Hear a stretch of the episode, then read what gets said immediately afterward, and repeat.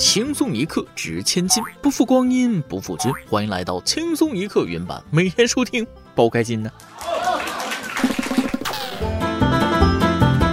今天上班坐地铁，在车上啊遇到一对双胞胎姐妹，长得那叫一个漂亮，那叫一个美啊，笑起来特别的好看。于是我就在心里默默的想，如何的开场白能显得我比较有魅力，比较不轻浮，而且能一举两得呢？还不得罪另外一个妹子啊！后来在心里默念了几遍开场白之后，就走过去跟他们说了：“哎，你们俩谁想做我小姨子？”各位听众网友，大家好，欢迎收听轻松一刻云版，我是天气升温，思想开始逐渐油腻的主持人大波。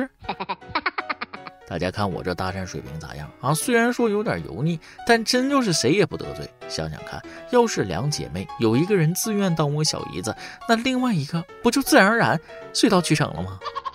在我看来，头发油那不是油，那叫知识的发酵。而且最近天气变热了，气温升高，眼看着就要到夏天了，衣服也该换换季，免得穿太多上火，人就会变得心浮气躁，容易上头。咱们开篇要说的这件事也是够让人上头的。近日，江苏盐城一名身穿着粉色毛绒草莓花纹睡裤的男子，核酸检测时随意插队，在场的工作人员对其进行劝阻，没想到此举引起粉色睡裤男暴怒，当场脱下粉色睡衣，露出上半身的纹身，并开始原地跺脚向工作人员挑衅。工作人员都看愣了，这演的哪一出啊？这是。缓过神来之后，工作人员继续对其耐心劝阻，没想到睡裤男变本加厉，不仅不听劝阻，还踢翻桌子，甚至将工作人员推搡倒地。对此，警方通报称，男子已被依法行政拘留。本事不大，脾气还不小。那句话怎么说来着？穿的越粉，打的越狠。纹身其实没啥，但有一个副作用，那会让体温升高，总想脱衣服。正好天气暖和，这不老毛病又犯了。纹几条带鱼，还真把自己当盐城话事人了啊！莫非你就是传说中的九纹龙陈浩南？真的是疫情期间，什么妖魔鬼怪都出来透透风，还故意裸露上半身，就为了展示他的纹身呢？可殊不知，粉色毛绒草莓裤早已暴露了他的内心。估计啊，也就是在小女友跟前耍个威风，他可能觉得自己帅爆了，女朋友估计挺尴尬的。不过此番操作也让女朋友能看清他，这又不分留着过五一的吗？正所谓花猫带鱼身上纹，核酸检测护发魂，插队推人踢座椅，实力敲开牢狱门。在疫情期间不遵守规矩，等待你的只有法律的制裁。无独有偶啊，在疫情期间搞事情的不光是咱们国内的某些人，还有一些外国人啊。不过并不是旅居中国的某些外国人，人家活得好着呢，用不着搞事情。下面要说的是一名来自德国的狠人，别人打新冠疫苗顶多三针，而这名来自德国东部萨克森地区的一名六十一岁男子，竟然接种了八十七次新冠疫苗。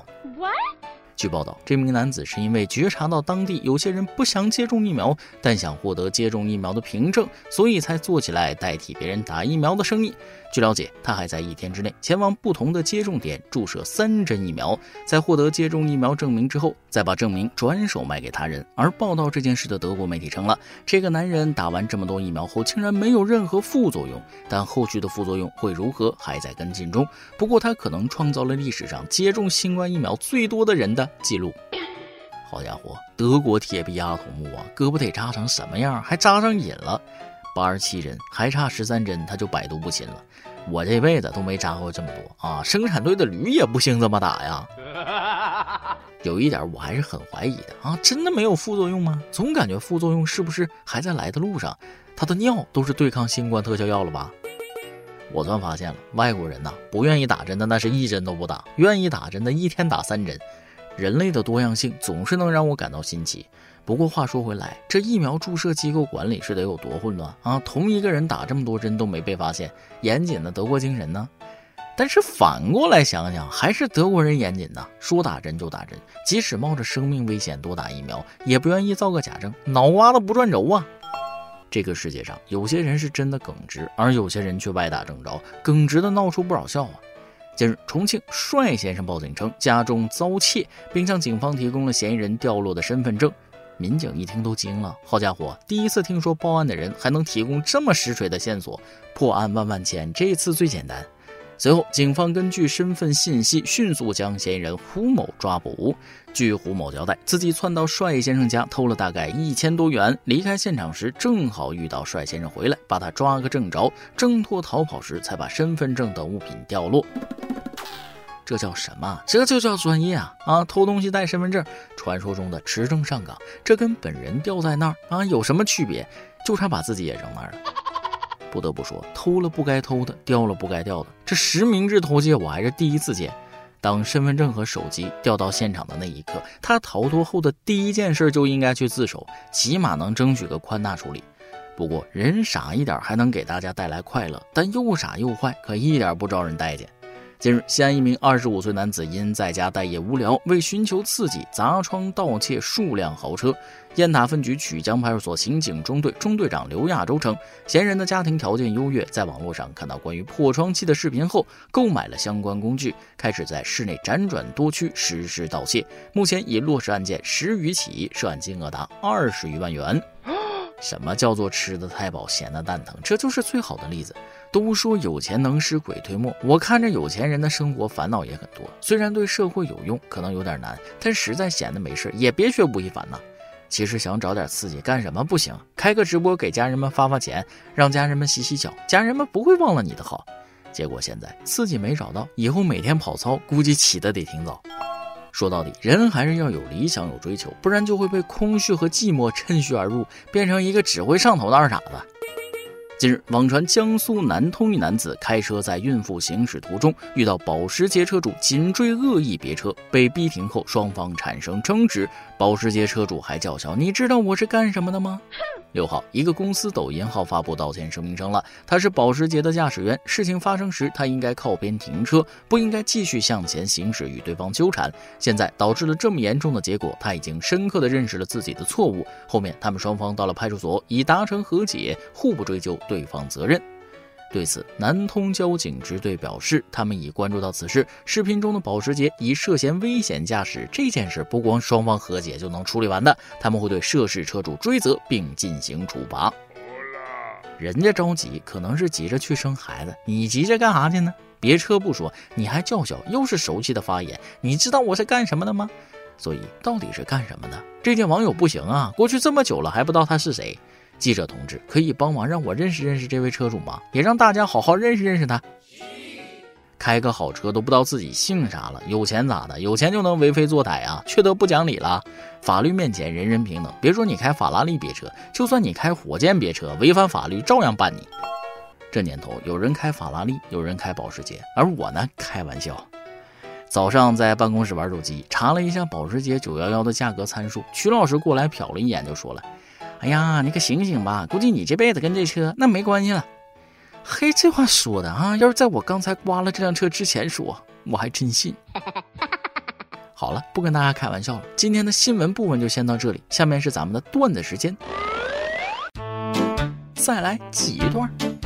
一个货车司机开车撞死了牧区的一头公牛，主人发现后要求赔偿八万，司机认为是敲诈不给啊？问为啥这么贵呢？牛主人神回复：“你撞死了我家唯一的一头公牛，剩下的三十多头母牛，你能行啊？”地铁上，一个大叔特别大声的通电话：“啊，不行不行，几百亿的活太小了。其实目前这行情，几千亿利润也不大。要不这次多弄点库存，五万亿行不行？返点多给你点。”一车厢人那个藐视啊，干啥呢？把地球卖了啊？一个少妇看不下去了啊，说了。大哥，你今天没坐专机去办公啊？大叔挂了电话，好像知道了点啥，连忙解释说：“啊，那个别误会，俺是印冥币的。昨晚晚上加班挺晚的啊，回家只能滴滴打车，结果来了一辆丰田霸道，司机大哥还是个光头，还有纹身，一看就特社会。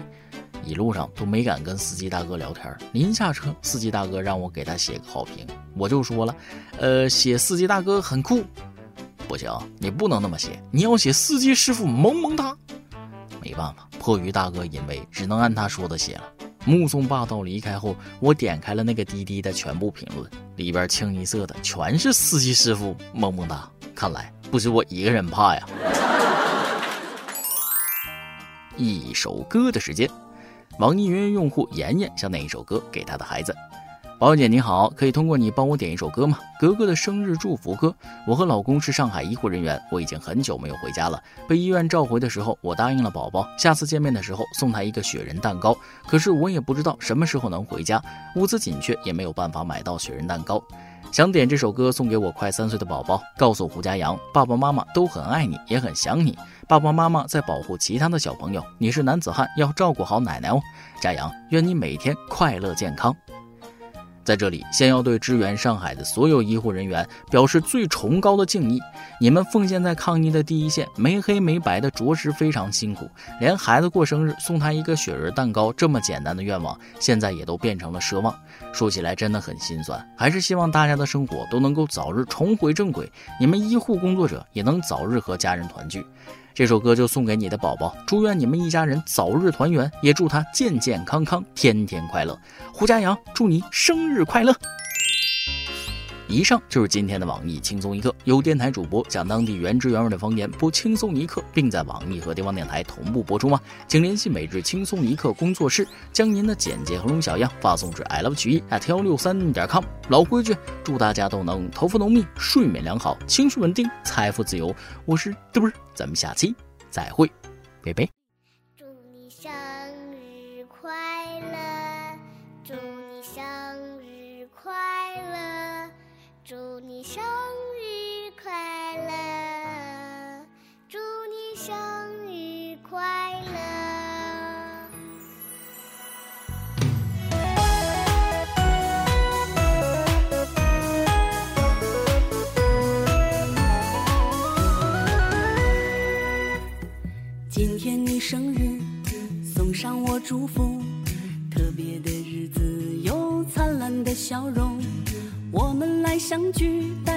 满满的关爱，祝福你好运常伴。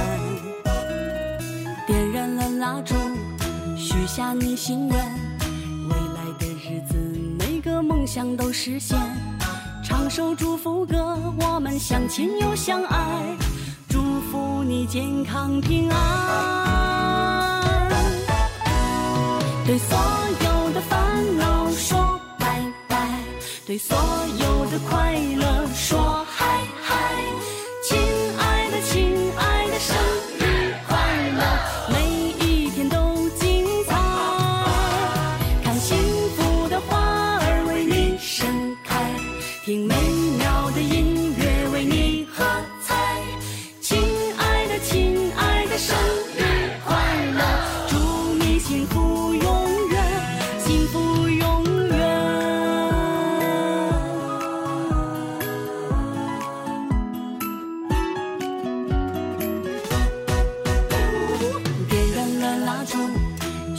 你心愿，未来的日子每个梦想都实现。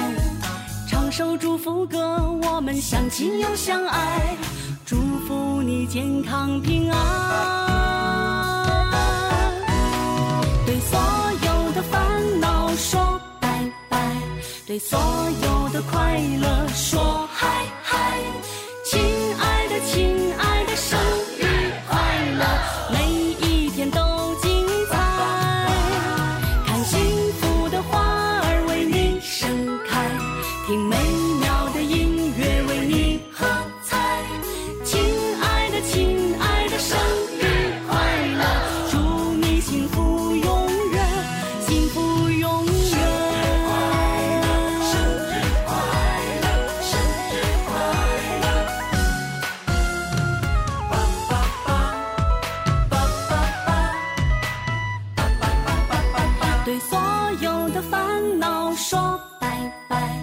对所有的快乐说嗨嗨。亲爱的，亲爱的，